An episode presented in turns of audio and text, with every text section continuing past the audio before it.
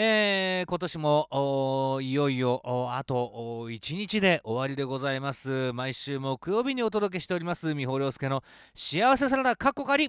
毎週は木曜日なんですけどもね今日は特別に金曜日の19時からお届けしております。さあリスナーはいるんでしょうか？そんなわけで今日もですねいつも通り、えー、ゆったりとやっていこうと思いますんでね、えー、よかったらお付き合いいただきたいと思います。よろしくお願いします。それでは、えー、今年最後のまあ今日やることは全部今年最後になるんですけれどもね、えー、今年最後の気まぐれ弾き語り行ってみようかなと思いますね、えー、一体どんな歌になるんでしょうか。今日はちょっとね明るめのなんかね年が越すよみたいなそういう曲になったらいいなと思うんですけどやってみましょうかね。はい。あこんな感じでいいですかね。よし。はい。それでは行ってみたいと思います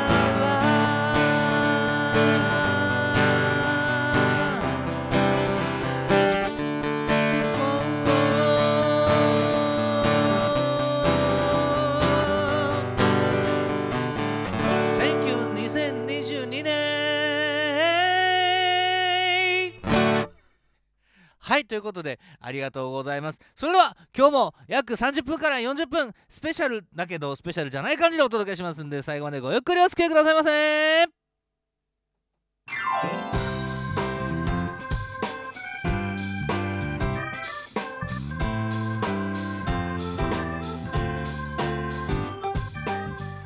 改めましてこんばんは三保亮介でございます。三保亮介が本当は毎週木曜日8時からお届けしているけれども今日は金曜日の7時からお届けしている LINE ライブレディオ三保亮介の幸せスワラドワ過去仮、えー、106回目でございます。えー、年末お忙しい時に聞いていただいてありがとうございます。おひろよんさんこんばんは。ありがとうございます。お聞きいただいてありがとうございます。ね。えー、まあ皆さんもうね忙しくて、えー、聞いてる暇もないと思うんですけどもね。ぜひそういう時は Spotify を使っていただきたいと思いますけれども。まあこんな年の瀬にね、えー、放送するほどのものでもないんですが。まあね、えー、1年の総括という形でですね今日もお届けしていこうと思います。ぜひ、えー、LINE ライブラジオでお聞きの皆様は、えー、チャットでの、えー、ご参加どしどしお待ちしておりますそれから、えーと、メールでも今でも届きますよ、えー、ミホシティのリクエストンスという項目からえー、24時間365日届きますのでよろしくお願いします、えー、ということで今日のテーマ今日のテーマはですねもうこれしかありません、えー、2022年総括、ね、総括という感じでお届けしようと思いますね。今年は皆様にとってどんな年でしたでしょうか？おなんか思い出に残るこれ。あれ、えー、それからですね。えー、まあこんなことあんなことあったよとかね、えー、1年こんな風に感じたとか、えー、そういったことぜひ、えー、お聞かせいただければと思います。よろしくお願いします。ということで、えー、約、えー、40分ぐらいになるかな、えーえー、それは皆様にかかっておりますけれどもぜひよろしくお願いします。最後までお付き合いくださいませ。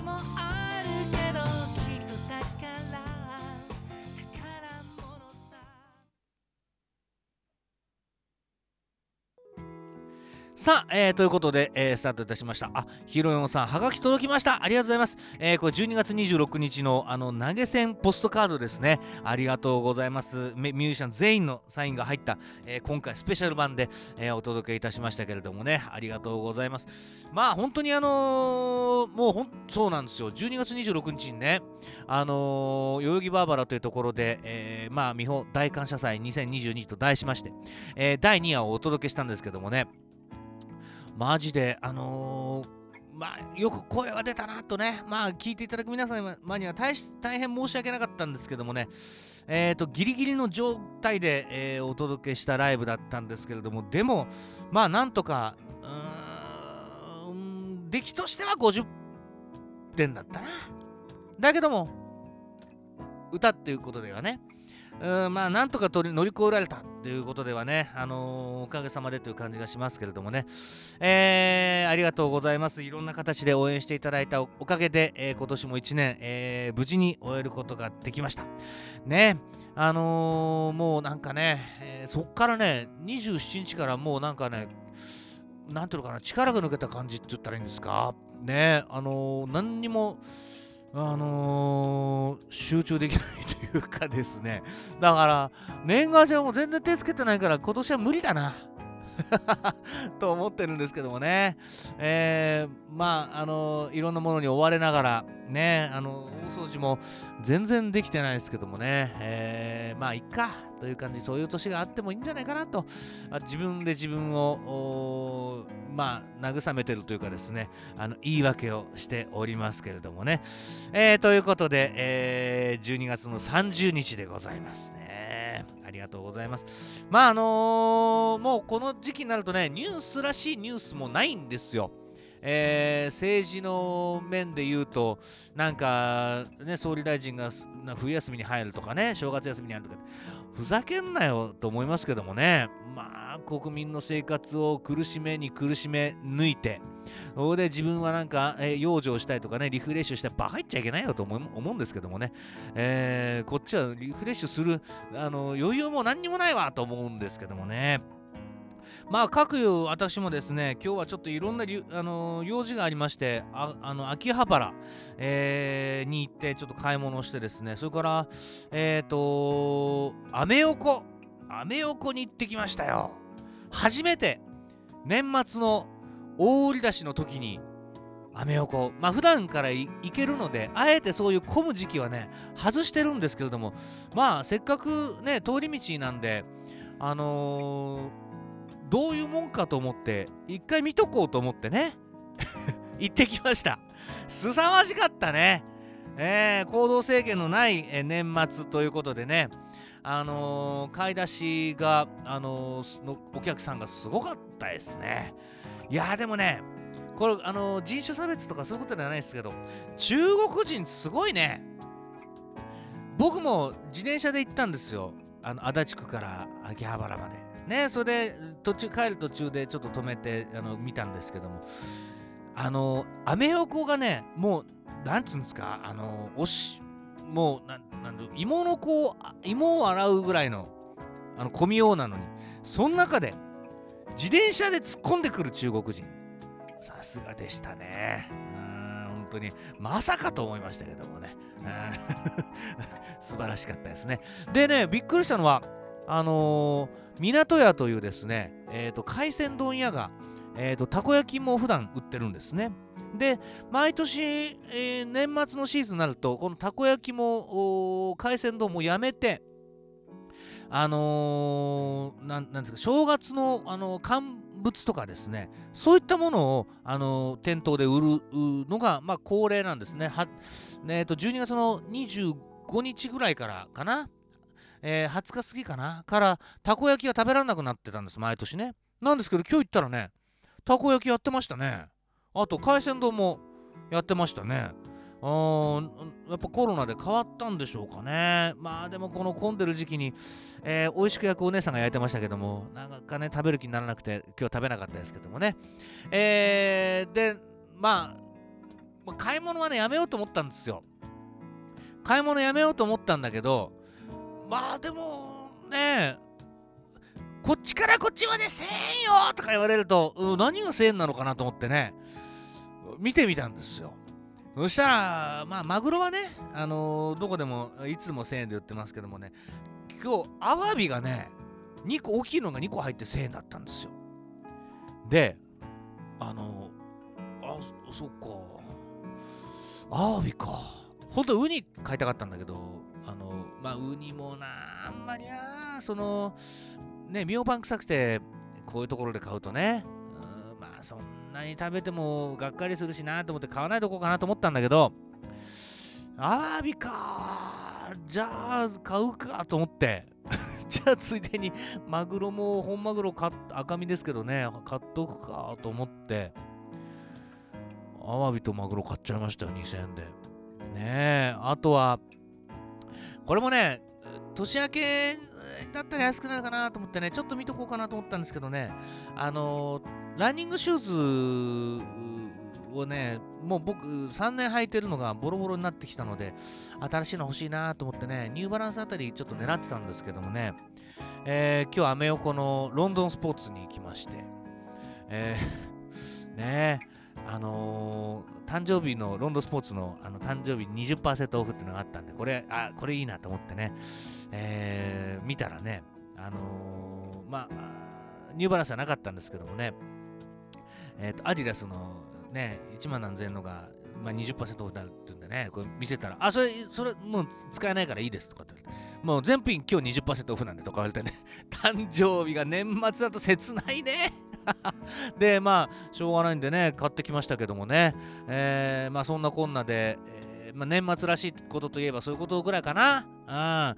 えー、今日は珍しくやってまいりましたけれども。ね、えー、さて明日は何の日、えー、ですけど明日は何の日ですけどもね。12月31日もう大晦日です。大つごもりとも言いますけれどもね。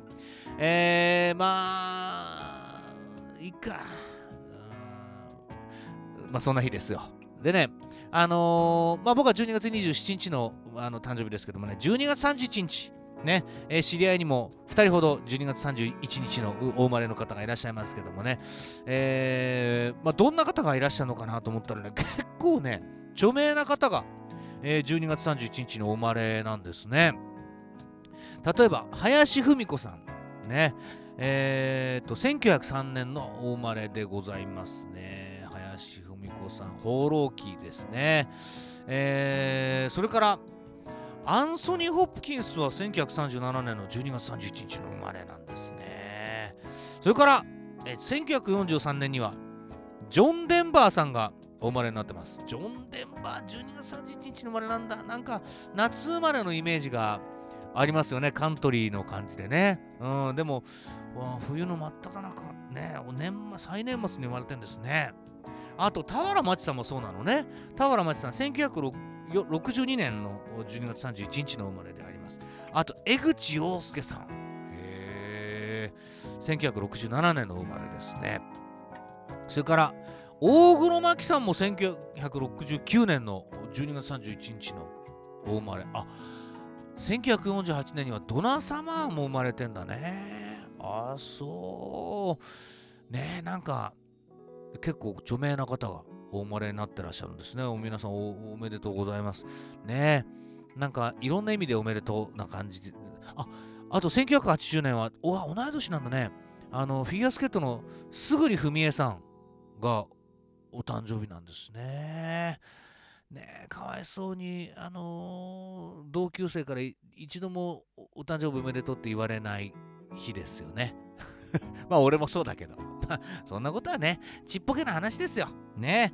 えー、この誕生日のクーポンが使えないってのもね、えー、わかる、わかるよ。うん、なんかね、あのー、居酒屋のさ、あのー、あ、ひろのさん、お誕生日おめでとうございますといただきました。ありがとうございます。ね、あのー何居酒屋のこのクーポンもさ、えお誕生日割とかっつってもさ、えー、まあもう忘年会とかでその居酒屋にも行けないしね、うん、行ったとしても年末のクーポンと一緒に使えませんとか言われて、ね、がっかりするパターンですけどもね、はい、えー、そんなこんなでね、えー、お誕生日おめでとうございます。12月31日、明日は何の日をお届けいたしました。ね。えーと、まあ、今日の、まあ、話題といえばうんとコロナはねもうみんな関係なくなっちゃってますからね。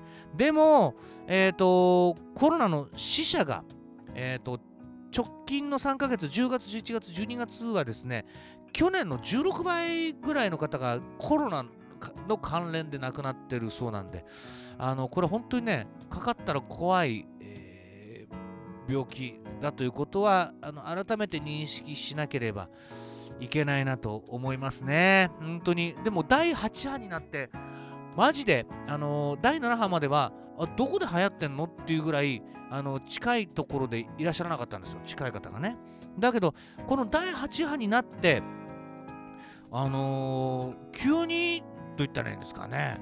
あのー、コロナになってる方が本当に知り合いでおいっぱいいますからね。お前もなったの？お前もなったの？みたいな。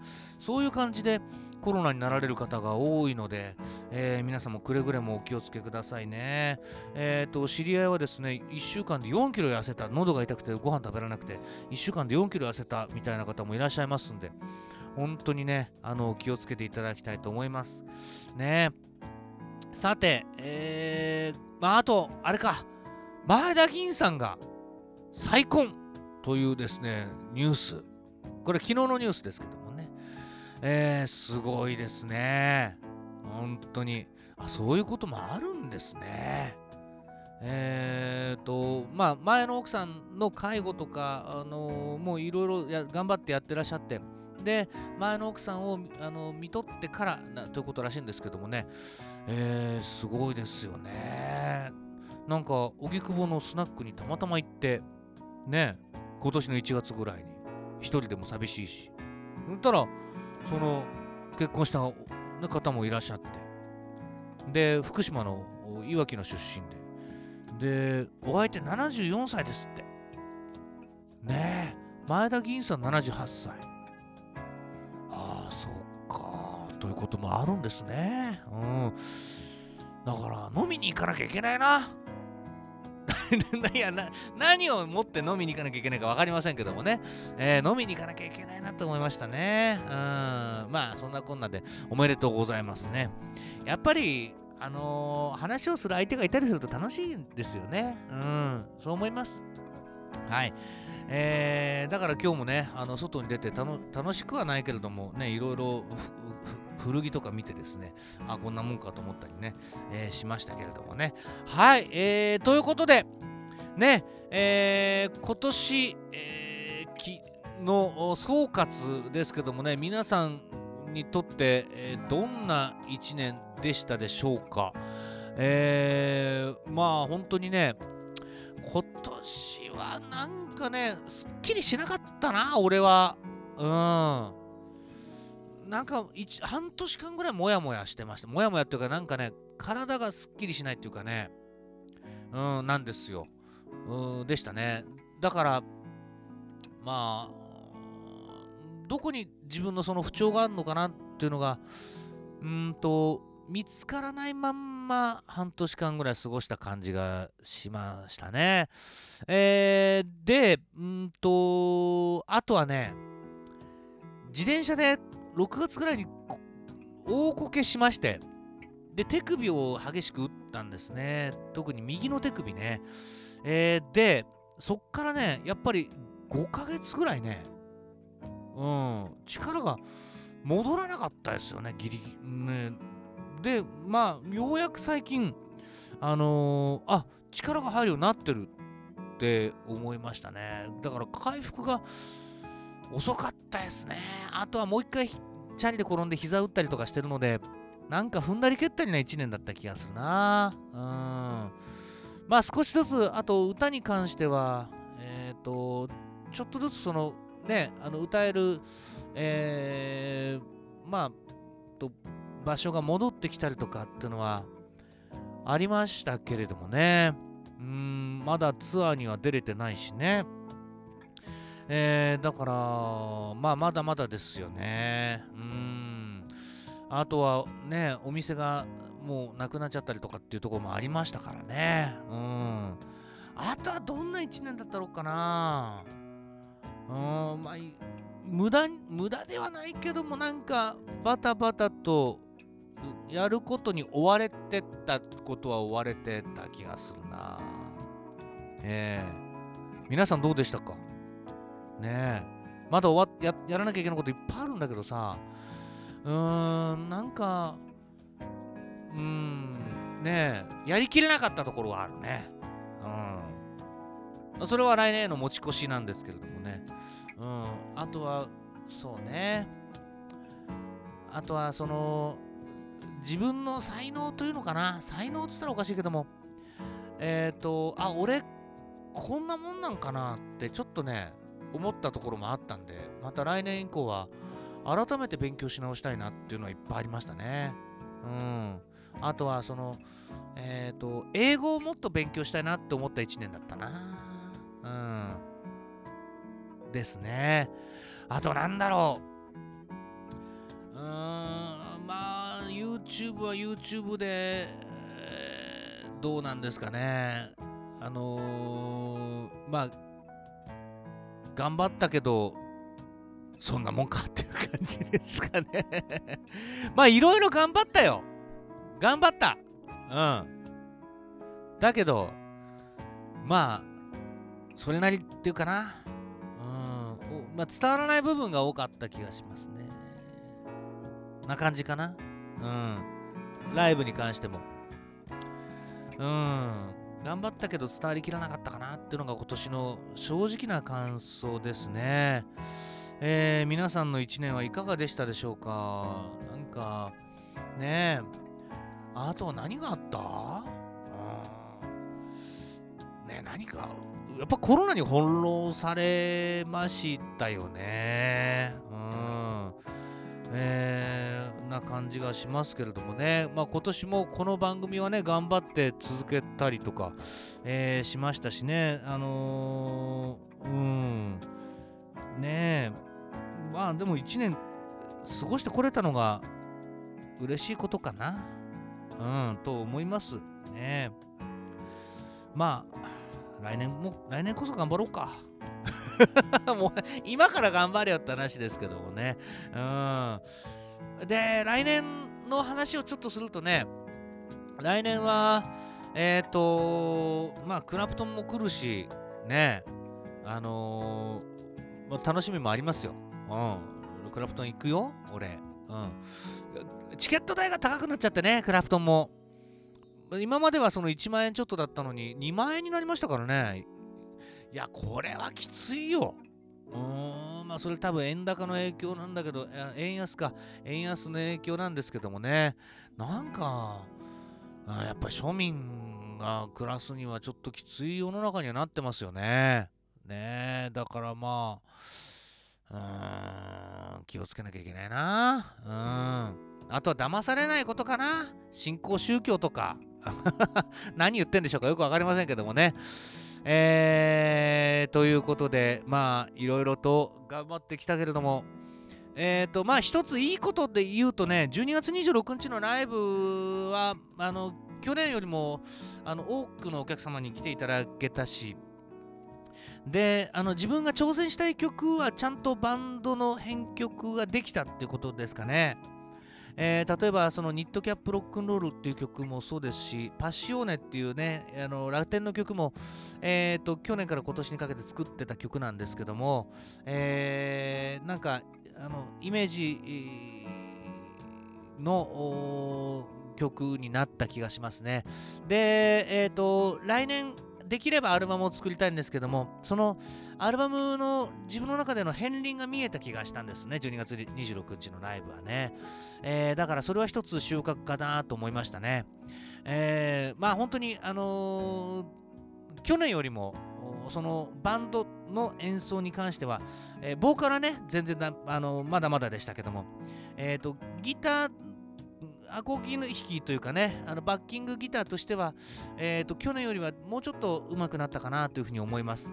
えー、ひろやさんから改めて船橋音楽祭受賞おめでとうございます。ありがとうございます。ね、船橋ミュージックストリートの弾き語り、えー、そうね、それは言わなきゃいけないね。あのー、弾き語りコンテストでグランプリいただきました。本当に、えーなんかねその9月ぐらい8月にね実はなんかねか普通の生活してるのに急に激太りみたいな感じになったのね。それであの全然元に戻んなかったんですよ。でちょっと太るとねやっぱりねあの気持ちも落ち込んでいくんですね。それでなんか表にあの出られないなっていう時期があったんですけどもそれと同じぐらいの時にあのなんか自分に対する自信っていうのもなくなっていってあのー、なんかあのー、活動に関してもその何ていうのかなこれでいいのかなこれでいいのかなって落ち込んだ時期だったんですね実は。あのこの9月10月っていうのはね今年ね。特にですよね。あの体調はどんどん良くなっていったんだけども精神的に落ち込んでいったっていうのかな。うん。だけどもそんな時にあのー、船橋ミュージックストリートというイベントがあってそれで弾き語りコンテストというものであのグランプリいただいたということであのー、数年に何回あの年に1回ぐらいはあるんですよね。あのこういう曲ができたとか。え、ー、となんか背中を押してもらうような出来事があったとかってのあるんですけど今年は本当にまさにそれでしたね。えっ、ー、と見えないところで知らないところで、まだまだ出会ったことないところで、えー、もっと頑張れよって背中を押してくれる人がいたりとか、えー、そういったことが、えー、あって、うん、ねそれはありがたかったですね。あ、伝わったと思ったですよね。うん。もっと頑張んなきゃいけないなと思ったし、えー、いつも応援してくださる方には、えー、あ、一つ、うんと、感謝の形ができたかなっていうのはね、ありましたね。うん。えー、それは今年一番の励みになった気がしますね。はい。ありがとうございます。えー、ということでね、えー、まあ、あのー、いいことも悪いことも、えー、今年はとにかく明日まで。ね。えー、そして、えー、また仕切り直しで、えー、1年が始まるわけですからね。もう本当に、えー、まあ、日々変わら変え変えちゃいけないことは変えないでおきながら、一つ一つ成長できるようにね、えー、頑張っていけたらいいなと思います。えー、今日、明日はですね1、あの1年のことを考えながら、えー、僕も改めて過ごしたいと思います。ということで、2022年大総括まだまだ、え、続きます。皆様の大総括もお待ちしております。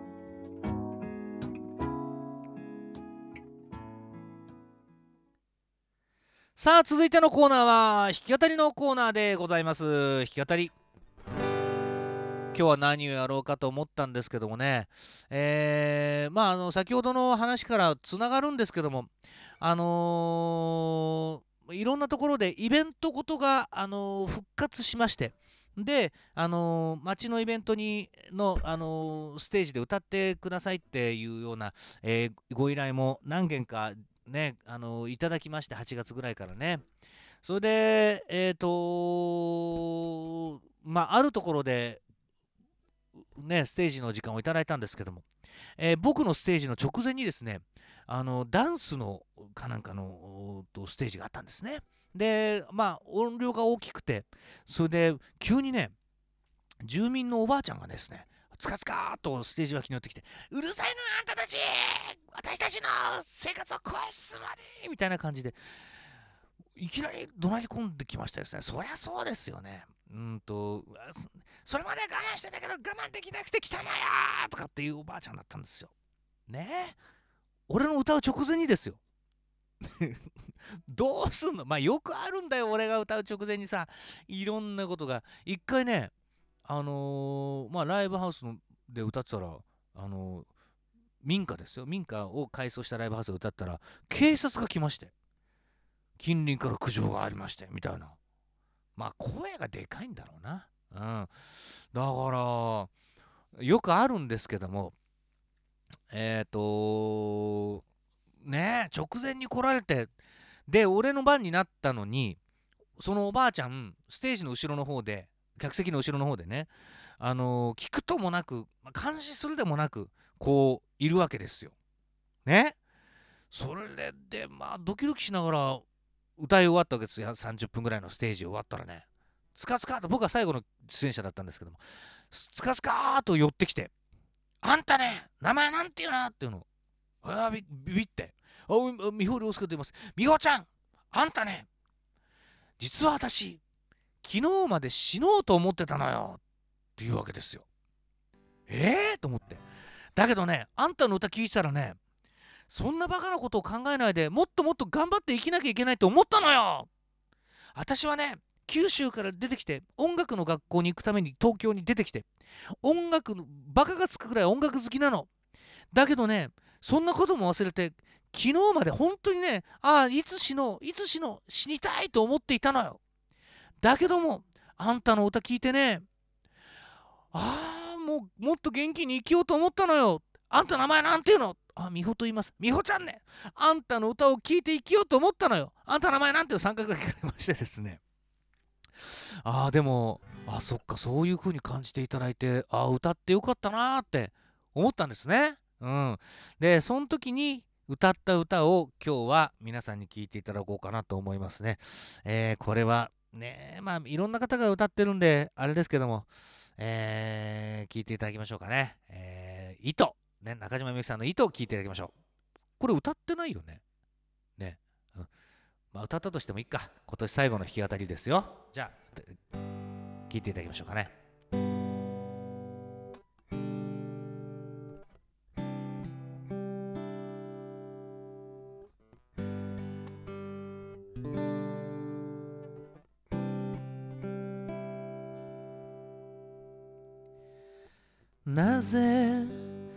巡り合うのかを。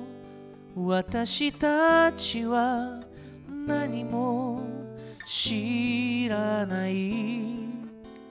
いつ巡り合うのかを。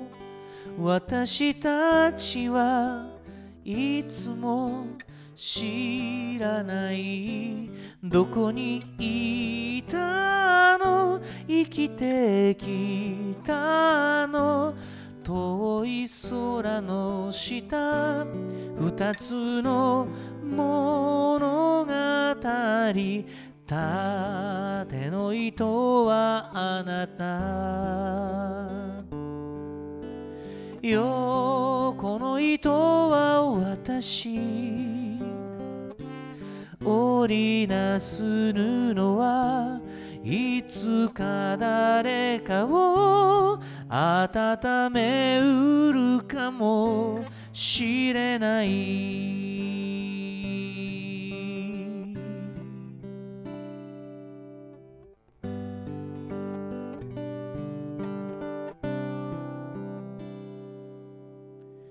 なぜ生きてゆくのかを迷ってた日の後のささくれ。夢追いかけ走って。転んだ日の後のささくれ。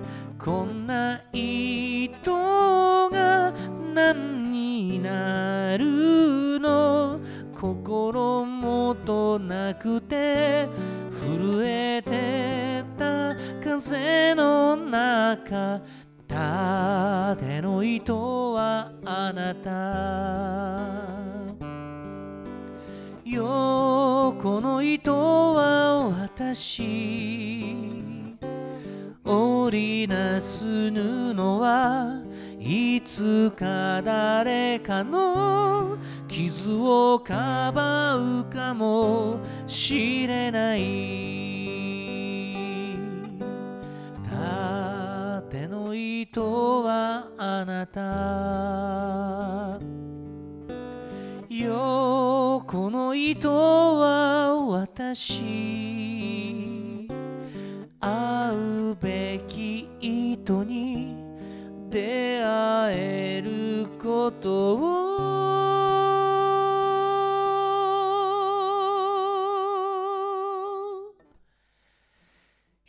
人は幸せと呼びます。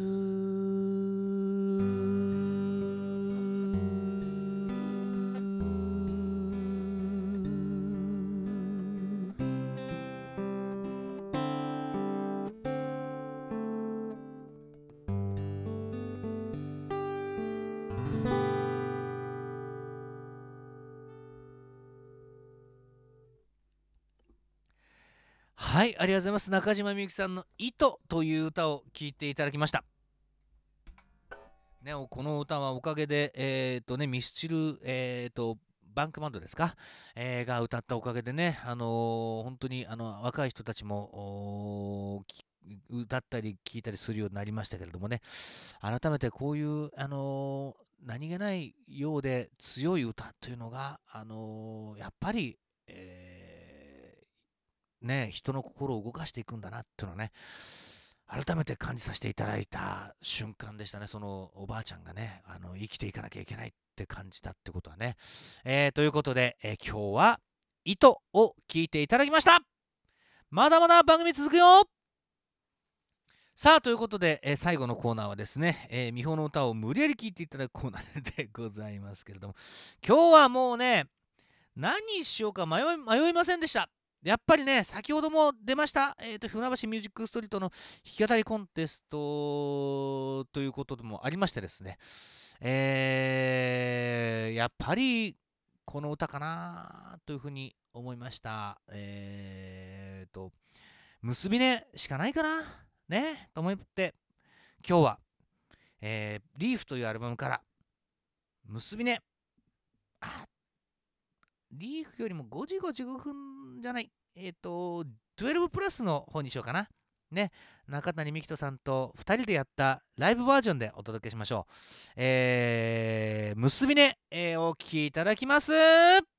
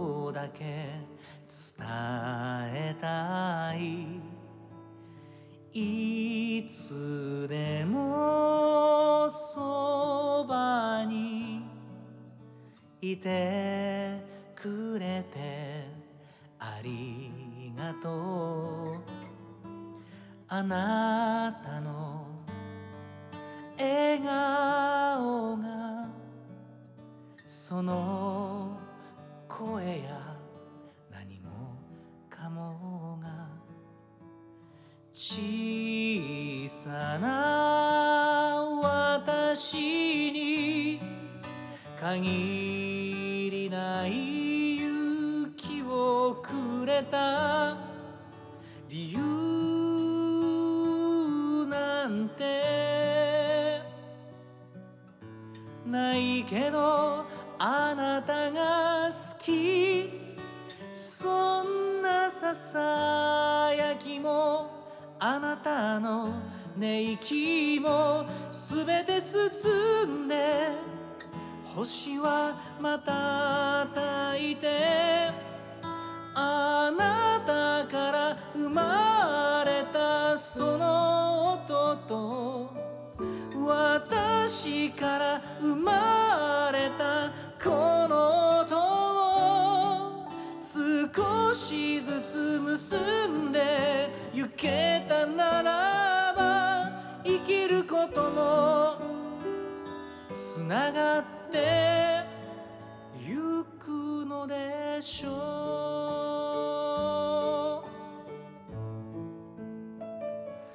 えー、このバージョンはですねあの12プラスというアルバムなんですけどもねこの12プラスも、えー、もう2年ぐらい経つのかですよね。ちょうど年末にあのー、これレコーディングというかね収録したんですよね。でうんと中谷さんと2人っきりでねあのー、葉山の方のスタジオに行ってですね映像も撮って、えー、と音源も撮ったんですけどもね、あのー、えー、と収録しながらあの歌うっていうのが初めての経験なんでまあライブは撮ったりしてますけども、ね、ライブはほら間違ったらしょうがないじゃない。だけどこれをね CD と DVD にするよと決めても撮ってるわけですからあの歌詞間違えちゃいけないとかね本当いろいろねあのまあこれも挑戦ですけどもね、えー、いろいろ体験をしましたね。うん。だからあのいろであのその収録途中であの歌い方あこう歌えばもっといいなっていう風なのがねちょっと分かってきたんですよね。だからあのこの「トイレプラス」を自分で聞いても、えー、前半よりも後半もう曲順の通りに歌ってますからね、えー、ライブと同じように収録しましたんで、えーと、後半の方がね表現力が上がってる気がしないでもないんですけれどもね、えー、ねあのこれぜひとも、あのー、皆さん手に取っていただいてですね、えー見ていただきたいと思います。あの動画もね結構面白いものになってますんでね。えー、ぜひよろしくお願いします。ということでもうちょっと聞いていただきましょうか。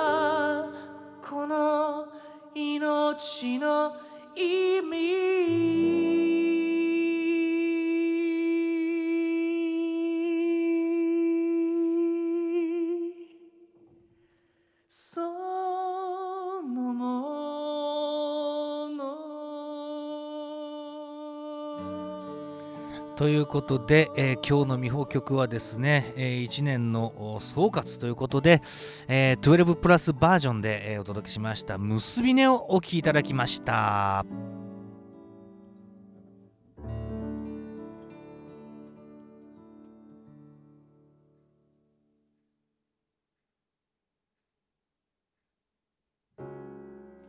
さあ、ということで、ありがとうございます。今日も最後までお付き合いいただきました。ありがとうございます。12月30日ね。えー、本当に1年過ぎるのがあっという間でね、えー、というふうに毎年言ってるんですけども、えー、どんどん、うん、もっともっと短くなっていくのかなってね、これ、今、あの率直な感想です。だからこそ一日に一日を大切にしなきゃいけないなと、改めて、え、思う、この時期であります。えー、いろんなことがありましたけれども年を越して本当に新しい気持ちで、えー、来年こそはもっともっといい年に、えー、したいなと、え、思う次第であります、え、ということで来年はですね1月5日に、えー、新年初の放送があります、えー、宮崎駿さんが1月5日のお誕生日だそうでテーマは「隣の〇〇。ね。隣の〇〇どんなのがあるんですかね。これ話広がんのか？分かりませんけども、えー、まあ新年のご挨拶それから、えー、いろんな話題で盛り上がっていこうと思いますのでぜひ、えー、よろしくお願いいたします。ね、あの1年の抱負とか、えー、ね、えー、よくわかりませんけども、なんか言うかな？わからないけどもね。